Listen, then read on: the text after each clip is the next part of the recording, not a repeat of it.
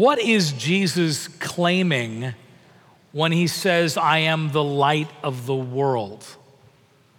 What is Jesus claiming when he says, I am the light of the world? Like each of Jesus' seven I am claims in John's gospel, which we're walking through in this sermon series, each one of them is outrageous and audacious for any person to claim for themselves. Last week, I am the bread of life. This week, I am the light of the world. It's an audacious claim that the people of Jesus' day would have responded to with incredulity. How can he say this about himself? you, Jesus, are uniquely the light of the world? It's a little bit like Jean and Maurice, who want to go home early from the office to watch hockey. Jean comes up with an idea and says, Maurice, I've got it. Jean and Maurice have to be French Canadian. I've got it. Here's what you do, Maurice. You stand on your desk, you take the ceiling tile off, you grab a hold of the bar in the ceiling, and hang there. And when the boss comes in and says, What are you doing? you say, I am a light bulb. And Maurice says, That is a lot of work, John, but I'll give it a try. And he does it. He takes off the ceiling tile, hangs there by the bar, and the boss comes in and says, What on earth do you think you're doing? And Maurice says, I am a light bulb. And the boss says, You had better go home and get some rest. And don't come back to the office until you are fully cured. And so Maurice gets down and starts leaving, and Jean is following him out. And the boss turns to Jean and says, And where do you think you're going? And Jean says, Well, you cannot expect me to work in the dark, can you?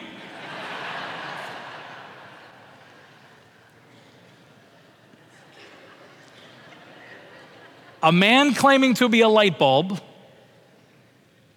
what Jesus claims is even more outrageous. I am the light of the world. What is he claiming? I've been following Jesus for 25 years. And I've found through the ups and through the downs of life that his claim is true. What you find as you meet Jesus and start following him, you find that you need his lights to illuminate your life. You find that not only do you need his light to illuminate your life, you find as you follow Jesus, you need his lights to instruct your life.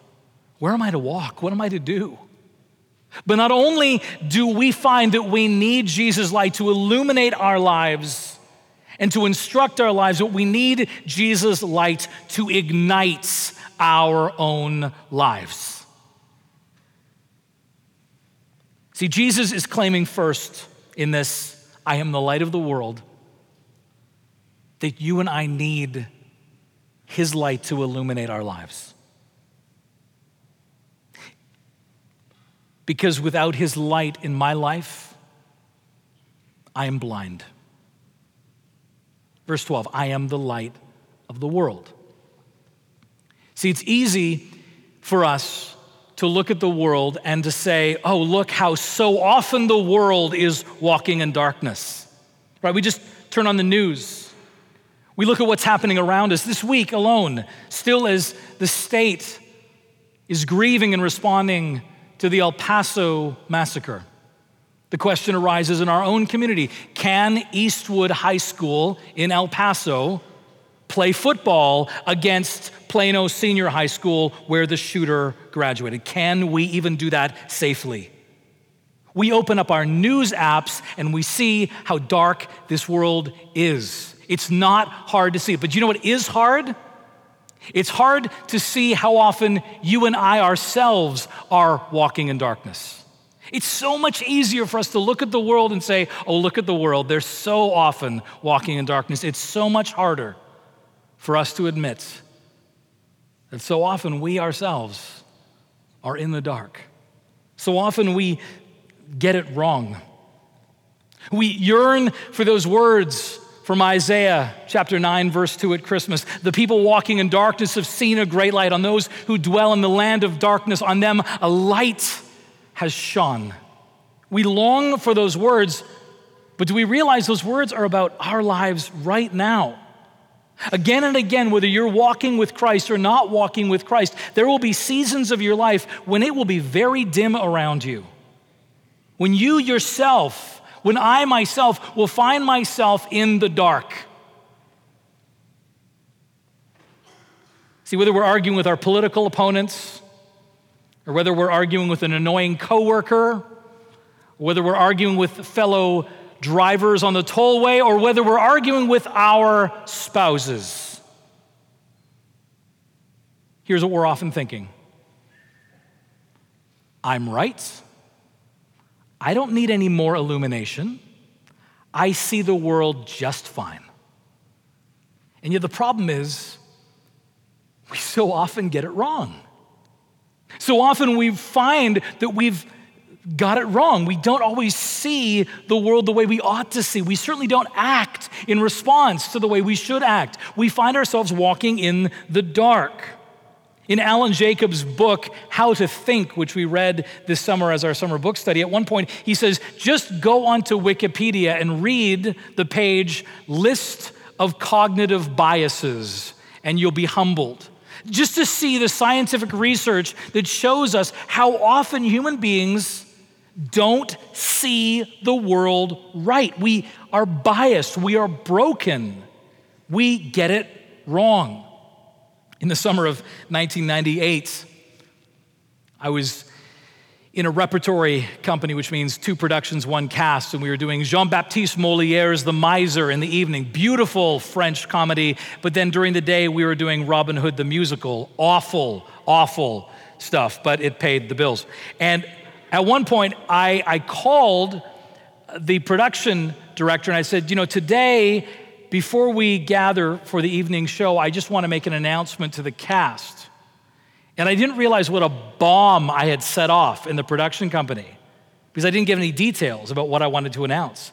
Finally, about an hour before the cast meeting, I got called into the artistic director's office and he said these words to me. He said, Paul, I can't believe you're doing this to us. I'm going to call the actors union on you and get you disciplined. And I said, What are you talking about? And he said, Your announcement today to the cast. And I said, You mean the announcement where I'm going to tell the cast that Monica and I got engaged yesterday?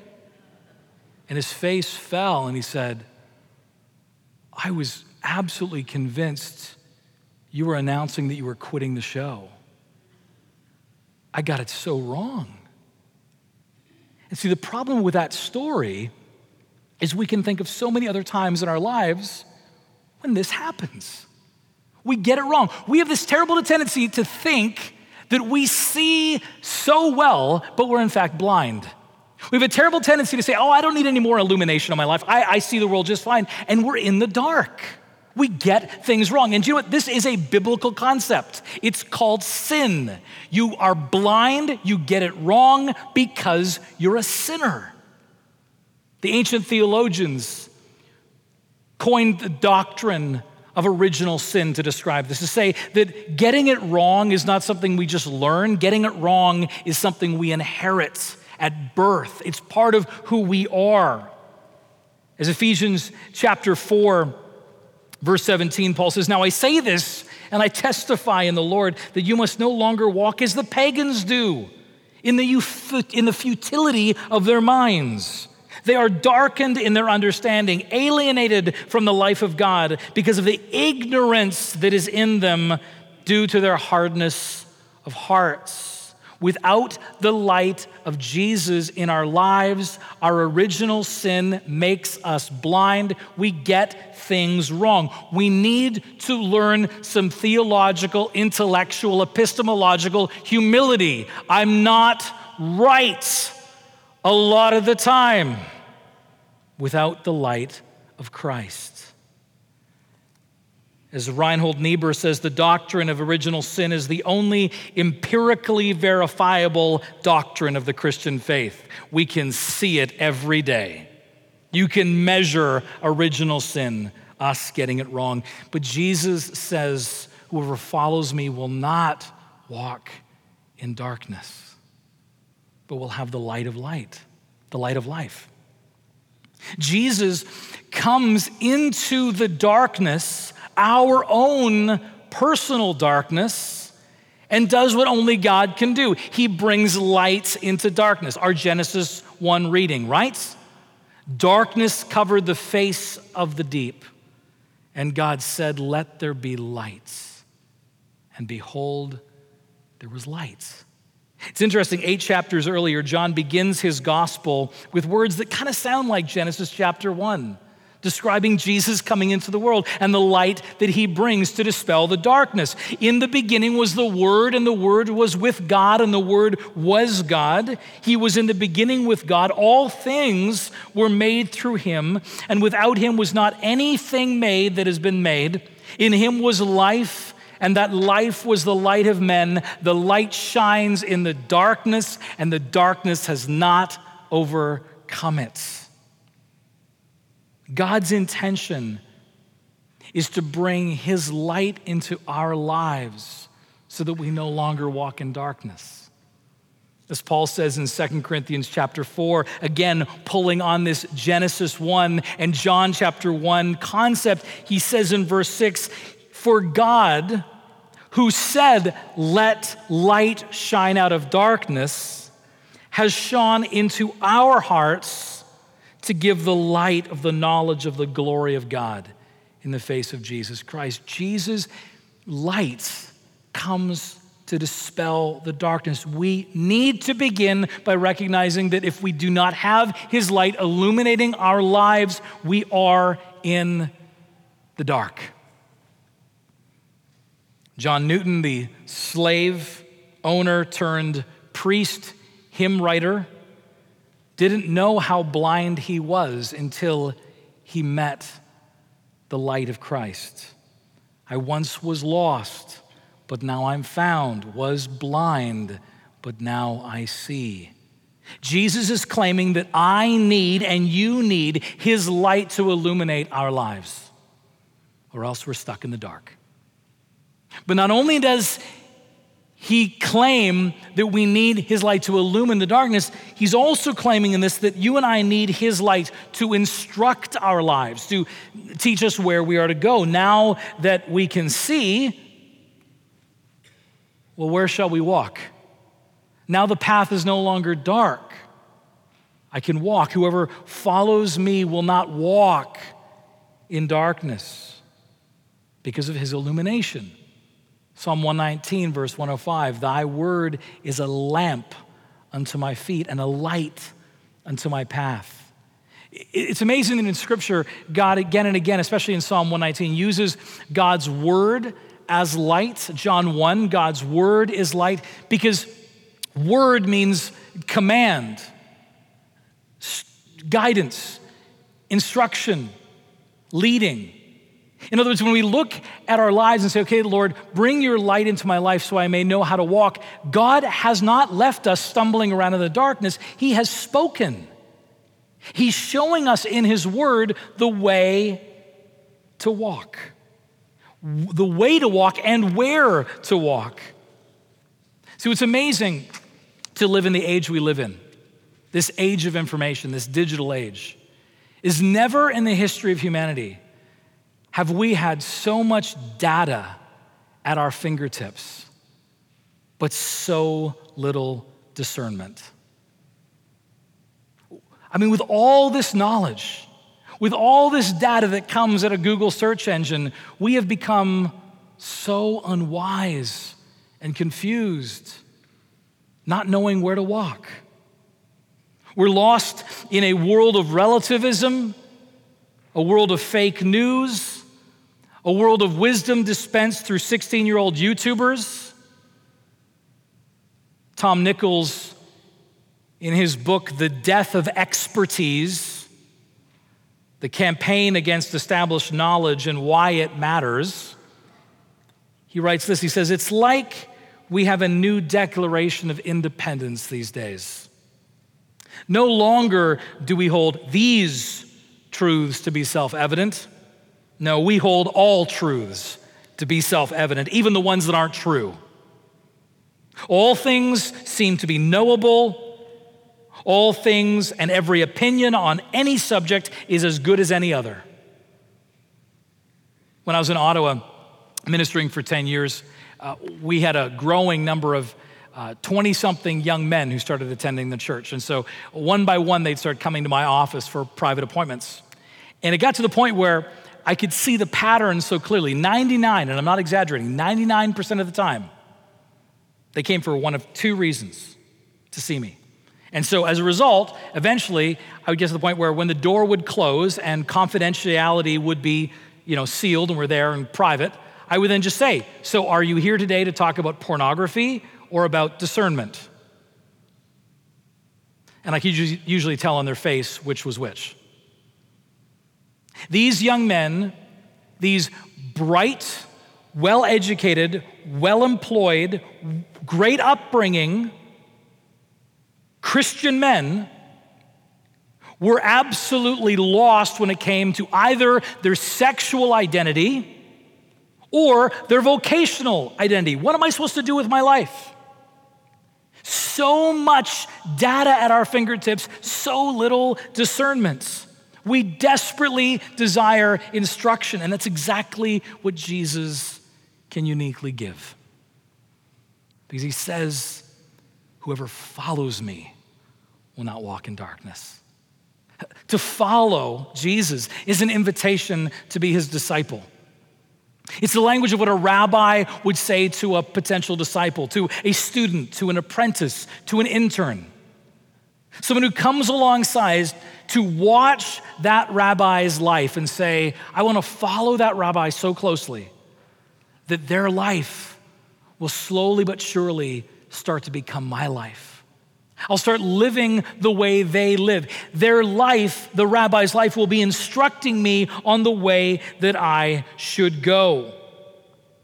And Jesus' call for us to follow him, to learn his life, is an invitation to let his light, the light of his life, instruct us. See, what's amazing about Jesus' life, and for that matter, all of inspired Holy Scripture is that it, it gives such a full picture of human life, of sin, of salvation, of hope, that there is not a single situation in your life that you can't go to Scripture and find God's divine instruction light on the path of where you should go. The Bible will not teach you how to build a rocket ship.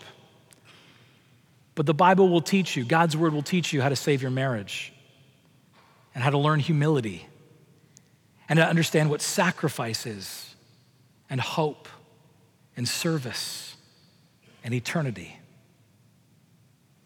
We long to be instructed. And what Jesus is saying in this claim is that my life is light of instruction for you. Come, follow me, learn my ways. Jesus' way, we will find again and again, is the best way in every situation because, as John 1 says, through him all things were made. He made life. And therefore says, So let me instruct you on how to live. As Dallas Willard wrote in The Divine Conspiracy, he said, I think we have finally have to say that Jesus' enduring relevance is based on his historically proven ability to speak to, to heal, and empower the individual human condition. Jesus comes to where we are and brings us the life we hunger for. As John 1 4 says, In him was life, and that life was the light of men. This Wednesday, not this Wednesday, but in a couple weeks from now, we'll be beginning on Wednesday evenings to enter into this new thing called Church on Wednesdays. Many of you have heard about it. This is an opportunity for us to press further into what we've done for many years of offering Bible study and classes on Wednesday nights. But this Church on Wednesdays now is a greater push in that direction because we've added a meal together, fellowship. We've added praise, music, and prayer. And then we go off to our studies. And part of what we've done is we've made sure that every week of the year, there'll be topical studies here and there, but every week of the year, every week of the year on campus, there will be a Bible study that evening so that we may together as disciples follow after Jesus, learn his word, learn his way, let his light instruct our lives. Jesus when he says, I am the light of the world, is claiming not only that we need him to illumine our lives, he's claiming that he is what we need to instruct our lives. But finally, Jesus is claiming that I need his light and you need his light to ignite our lives, to set us alight. Verse 12, again, the whole sermon, verse 12. Verse 12, whoever follows me will have the light of light. I love that language, will have the light of light, because it, it's the language of, of possession, of, of ownership, you've taken it. It's something given to you. You, you have it, it's in your hands, it's in your life. If you follow me, Jesus says, it's not just that I'm going to shine light on you and shine light on your path so you know where to walk, but I'm actually going to give my light to you so that it will be in you. I will ignite you with my light. Because this has been God's plan all along. Not just to illumine us in the darkness, not just to instruct us in the way to go, but to ignite us with his own lights. Jesus says in Matthew 5, verse 14, You are the light of the world. And you kind of wonder, you think, okay, there's John 8, I am the light of the world. Matthew 5, you are the light of the world. And you want to say, okay, Matthew, John, who got it right here? And the answer is yes. Because what Jesus is saying in these two statements is precisely because I am the light of the world, as I come into your life, I will put my light into you so that you will become my light bearers in the world. You will become the light of the world. It's like on Christmas Eve where we light the candles together, right? The one light from the front moves slowly through the congregation until the whole room is ignited. This is a picture of what God is doing with us, the church. Not only illuminating our paths and instructing our ways, but lighting us on fire that we could give light to others. It's interesting that this teaching takes place, we're told, verse 20, at the temple treasury. The temple treasury was just on the far end of the temple proper. Before you'd go into the court of Israel and then the court of the priests and the Holy of Holies. And as a result, in the temple treasury, you would have seen the windows of the temple proper, where the light of the temple, the light of the menorah, would be shining through those windows. And what's interesting is Jesus is standing there in the temple treasury. And I wonder if he looks up and sees the, the light coming through the windows, the light of the menorah, and as an object lesson says, You see the lights? I am the lights. And what he's saying to us is, Then I will light you on fire so that you will be the light in the world. You see, what's neat about the temple windows is in ancient Israel, when you would build your home, you would build your home windows in such a way that there would be a small window cut on the outside wall. But then as you dug through into the inside wall, you would widen that hole. So that as a result, that little bit of light from outside would spread broader into the inside room, the outside light broadly spilling into the inside room. But in the temple, they built the windows backwards. On the inside wall of the temple, they built the small space, the small window. But then as the window moved to the outer wall, it would spread and divide so that the light from inside the temple would grow as it went out into the world. This is the picture of what God is doing with us, igniting us So we are not just illuminated, we are not just instructed, but we are ignited to bring light to others. This is at the very core of what it means to be human. This is the purpose which we long for, oh Lord, that I would be used for something greater than myself in this world. And Jesus has done this miraculous work of turning you and I, igniting us into his light. He does this in his death and resurrection. As he takes our sin and everything broken in us, and through that empty grave, then gives us this new life. Something fundamental shifts in you and I that we can never earn, that we can never attain, that we can never find on our own. It can only be given by sheer grace. He makes you and I lights. As Ephesians 5 8 says, Once you were darkness, but now you are light in the Lord. Walk as children of the light. What is Jesus claiming when he says, I am the light of the world?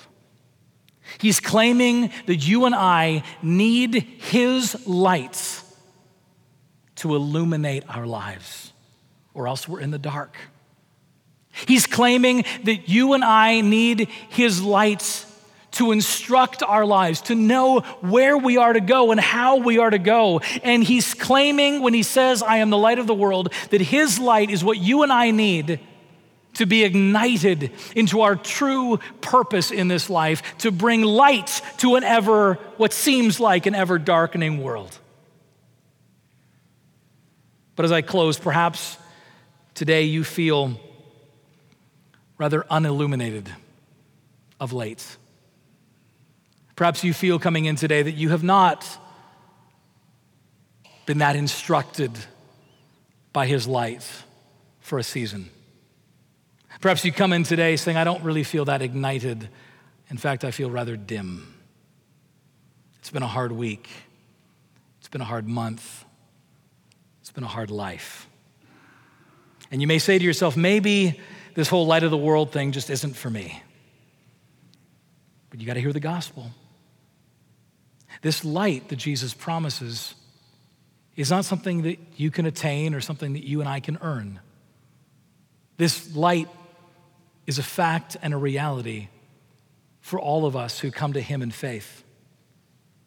This light is a reality for all of us who believe in Him. This light is a promise that we have by nature, not of how well we've done this week, but by nature of what He has done in us. By nature of our baptism, which is why we have returned the giving of the baptismal candle at baptism to say, You now have the light. Your sin and my sin cannot undo what Christ has done in us. Sure, we can become distracted. Sure, our sin can get us confused. Sure, our sin can seem to dim our lights, but they're not out. We can't undo what He's lit in us. And so, Christian, if you feel dim and unilluminated and uninstructed of late, hear my favorite movie moment. It's from Hook. Dustin Hoffman and Robin Williams. Peter Pan, as some of you know with this film, has moved away from Never Never Land. And he's grown up. And he's become very serious. In fact, he's become a mergers and acquisitions lawyer, to which Wendy later says, Peter, you've become a pirate. And he returns to Never Never Land. And the lost boys find him, and they don't recognize him as Peter Pan.